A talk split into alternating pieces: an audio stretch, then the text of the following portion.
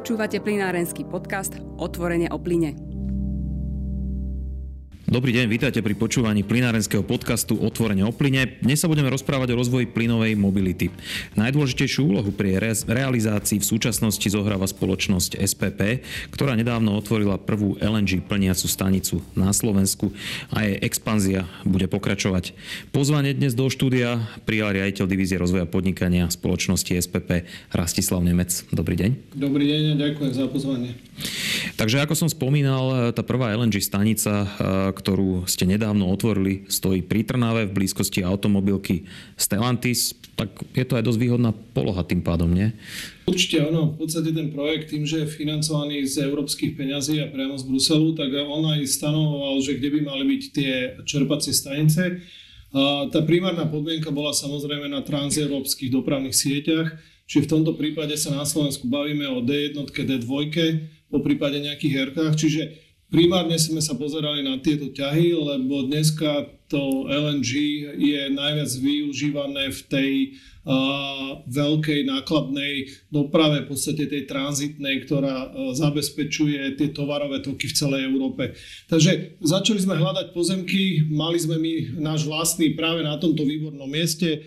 Je tam vedľa Stellantis, uh, jak si povedal, v rámci Trnavy je viacero tých, tých či už logistických firiem, alebo aj centier aj v blízkosti pri tej D1 aj R1. Čiže bola to zaujímavá pre nás lokalita a určite nám to dáva zmysel do budúcna, ale samozrejme nechceme to len pre tú čisto dopravu nákladnú, preto je tam aj tá CNG stanica, čiže aby vedeli aj motoristi, ktorí majú osobné auta, využívať tento, túto lokalitu, ktorá je veľmi zaujímavá. Ako ďalej môže pokračovať rozširovanie infraštruktúry plynovej mobility na Slovensku, lebo v súčasnosti tých CNG staníc je približne 20, eh, tých LNG staníc toto bola prvá. Tak eh, aké, aké bude ďalšie smerovanie? Čo môžeme možno očakávať v tomto roku ešte? Ten projekt, ktorý, jak som spomínal, že je financovaný z Bruselu a z európskych peňazí, tak má ďalšie dve stanice v pláne. To znamená, tie lokality, opäť nadviažem na tie transeurópske dopravné siete, sme vyberali tak, aby sme vedeli pokryť čo najväčšiu časť Slovenska, respektíve aby sme pokryli celé Slovensko a, a tie ťahy D1, D2. Takže uh, ďalšie dve stanice sú vo výstavbe, jednu už máme v kolaudačnom uh, podstate konaní uh, a to v kolaudačnom roz, konaní je Prešov na D1 pri Prešove, čiže respektíve priamo v Prešove. Predpokladáme, že by sme túto stanicu mali otvárať niekedy na prelome apríla, maja. My dúfame pevne, že v apríli, ale všetko bude závisieť od všetkých tých, tých nazvime to, úradných povolení. Posledné je D2 a je to na hraničnom prechode v Brodskom, kde sme vo výstavbe a, predpokladáme, že e, dostavba a kolaudácia a slávnostné otvorenie by malo ešte v prvom pol roku prebehnúť, čiže niekedy koncov júna by sme mali otvoriť túto treťu. Čiže to budeme mať v podstate e, jeden projekt sfinalizovaný na tú LNG, ale zároveň aj CNG sieť na tých e, hlavných koridoroch. Zároveň uvažujeme a pripravujeme projekt o, na ďalšie dve LNG stanice. Ovšem, pozeráme sa samozrejme e, e, napriek tomu, že sme 100% e, štátna spoločnosť, ktorá má aj nejaké vyššie záujmy a spoločenské, tak sa na to pozeráme určite tými komerčnými očami a hľadáme nejaké možnosti aj pre ďalšie projekty a, a CNG napríklad rozvoj vidíme v doprave osobnej, ale autobusovej, to znamená, bavíme sa s dopravnými podnikmi, či už sú to väčšie mesta, alebo sú to nejaké prímeské prepravné a dopravné spoločnosti, Plus CNG by malo mať a, a má už dneska aj využitie v tej menšej nákladnej preprave, to znamená, to je zabezpečovanie nejakých tovarových tokov medzi veľkoskladmi a priamy, priamými jednotkami predajnými, či, či už sú to nejaké potraviny alebo supermarkety. Keď sa pozrieme na to rozdelenie tých LNG staníc, tak jedna na východe, dve na západe, ale na tých hlavných ťahoch reflektuje to to, že e, proste to LNG je zamerané predovšetkým na tú ťažkú nákladnú dopravu, pre ktorú je to aj, dá sa povedať, ten najefektívnejší spôsob dekarbonizácie? Určite áno. E, totiž to, to, čo sú tie obrovské výhody toho LNG mobilného alebo, alebo pohonného systému, je, že má veľké v podstate dojazdné kilometre. Keď sa bavíme o LNG, ono to bolo spomenuté pri otvorení e, tej našej prvej stanice v Trnave zo strany výrobcov týchto ťahačov, že tie dojazdy sú niekde okolo 1300 až 1500 km na, jeden, na jedno natankovanie, čo sú obrovské. Preto tá tranzitná doprava a preto nejaká hustejšia sieť na Slovensku v tomto momente nedáva veľký zmysel. Ale samozrejme, tak jak si povedal, že, že vidíš tu, že na západnom Slovensku máme dve, Trnavu a Brodské, aj keď jedno je D1, druhé je D2, a, a potom máme ten východ, tak my teraz uvažujeme práve o tých ďalších dvoch lokalitách, ktoré by išli niekde do stredného Slovenska, ale opäť by to malo byť na tých transeurópskych eh, dopravných koridoroch, čiže budeme sa pozerať na eh, dole tú R1, možno že R2 a uvidíme, akým spôsobom bude rozhodnuté o tom R3 alebo R4 prepojení smerom medzi teraz tou R1 na, na D1. Takže toto sú naše nejaké ďalšie lokality, ktoré hľadáme a budovanie nejakej širšej, samozrejme okrem nás to budujú aj iné spoločnosti, čiže e, pri tej tranzitnej doprave e, viac ako hustejšiu sieť asi nie je potrebné. Pri tom otvorení v Trnave boli aj zástupcovia výrobcov, to znamená e, Iveco a Scania.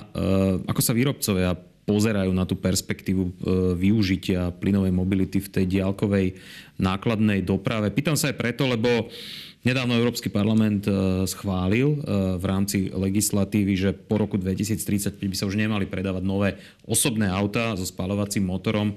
Pri tých nákladných, respektíve autobusoch je ten e, termín posunutý na o pár rokov neskôr na horizont po roku 2040, tak vidia tento segment nejako perspektívne? Tak z tých rozhovorov, ktoré s nimi máme, ale samozrejme oni v, tiež e, sú závislí od tých regulačných rámcov, ktoré si spomenul, ale z tých rozhovorov, čo s nimi vedieme, tak určite vidia oni perspektívu v, v tých LNG pohonoch.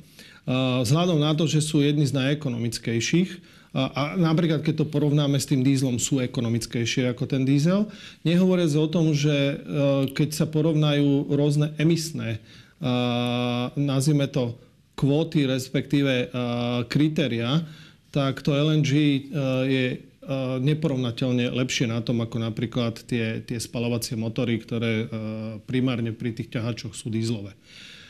Na druhej strane v poslednej dobe sa samozrejme hovorí o tom, že už sú pripravené aj elektrické tieto veľké ťahače a je to všetko strategické rozhodnutie tých výrobcov. Žiadny z nich nemôže vyrábať 10 e, rôznych e, pohonných rôznych jednotiek. To znamená, oni tiež musia si povedať, že OK, vidíme, že regulačný rámec, v tomto prípade Európska únia, chce podporovať toto. Oni tiež vedia samozrejme na to čerpať nejaké prostriedky, či už je to na vývoj, alebo aj potom samozrejme na nejakú, na nejakú výrobu. Pozerajú sa na to veľmi, by som povedal, pozorne a podľa toho sa rozhodujú, do čoho investovať. Dneska je jasné, že tie LNG pohony tu sú dneska, sú komerčné, vyrába to viacero spoločností, lebo k tým dvom ešte vieme pripočítať Volvo čiže, a Mercedes. Čiže dneska tu tento pohon je, len on by si vyžadoval možno, že väčšiu podporu práve zo strany uh, úradov typu Európska komisia a samozrejme potom sa to premieta do jednotlivých národných uh, inštitúcií. Samozrejme tá elektrifikácia povedzme v osobnej doprave niekde úplne inde ako pri nákladnej alebo pri autobusoch.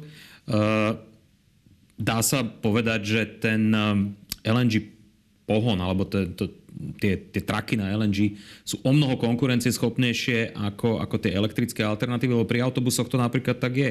Keď sa porovná obstaranie autobusu na CNG s elektrickým autobusom, stále ten, ten cenový rozdiel je tam pomerne podstatný.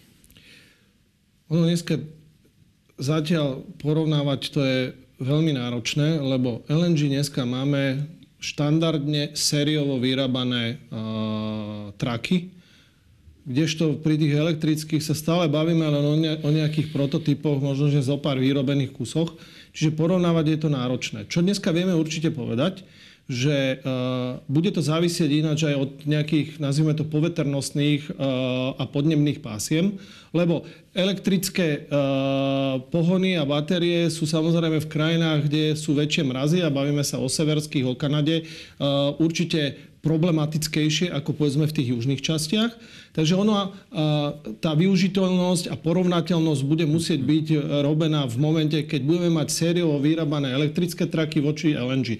Dneska jednoznačne môžeme povedať, že samozrejme v prospech LNG hraje množstvo faktorov, ale potrebuje to určite trošku takú aj vysvetľovaciu možno, že kampaň k tomu, lebo mnohokrát sa hovorí o tom, to je plyn, to je fosílne palivo, Veľakrát sa hovorí o tom a porovnáva sa len CO2, ale aj v tej CO2 je to LNG oproti dnešným spalovacím motorom výrazne lepšie na tom. A keď porovnáme všetky ostatné parametre a kritéria znečisťovania v podstate e, životného prostredia a vzdušia, ako sú pevné častice, mikro, pevné mikročastice, ako sú rôzne e, oxidy síry, ktoré sú v týchto e, fosílnych palivách, tak to sú obrovské ušetrenia. Bavíme sa rádovo, že šetrí sa o 80 až do 95% oproti tým spalovacím motorom. Čiže e, je tu množstvo dôvodov prečo. Ekonomickejšie, dlhší dojazd, nižšie emisie len si to vyžaduje trošku väčšiu podporu. My sme pripravení tú infraštruktúru budovať, ale infraštruktúra bez spotrebičov, to znamená bez tých dopravných prostriedkov, je e, v podstate nerentabilná infraštruktúra. Môže byť e, aj argumentom v prospech e, povedzme LNG pohony to, že existuje spôsob, ako ešte viac ozeleniť formou s primiešaním biozložky do, do bio-LNG, prípadne do bio-CNG? Jednoznačne. Tieto projekty tu už dneska sú, sú na stole a dokonca niektoré už sú aj, nazvime to, v prevádzkovej fáze.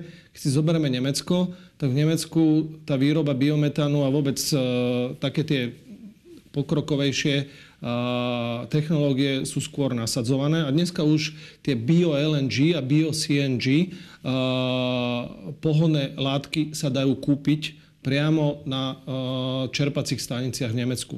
My toto máme takisto v pláne. Eh, máme projekt, kde ideme eh, pripravovať v podstate výrobu biometánu. Samozrejme, v tomto momente posudzujeme rôzne možnosti odbytu.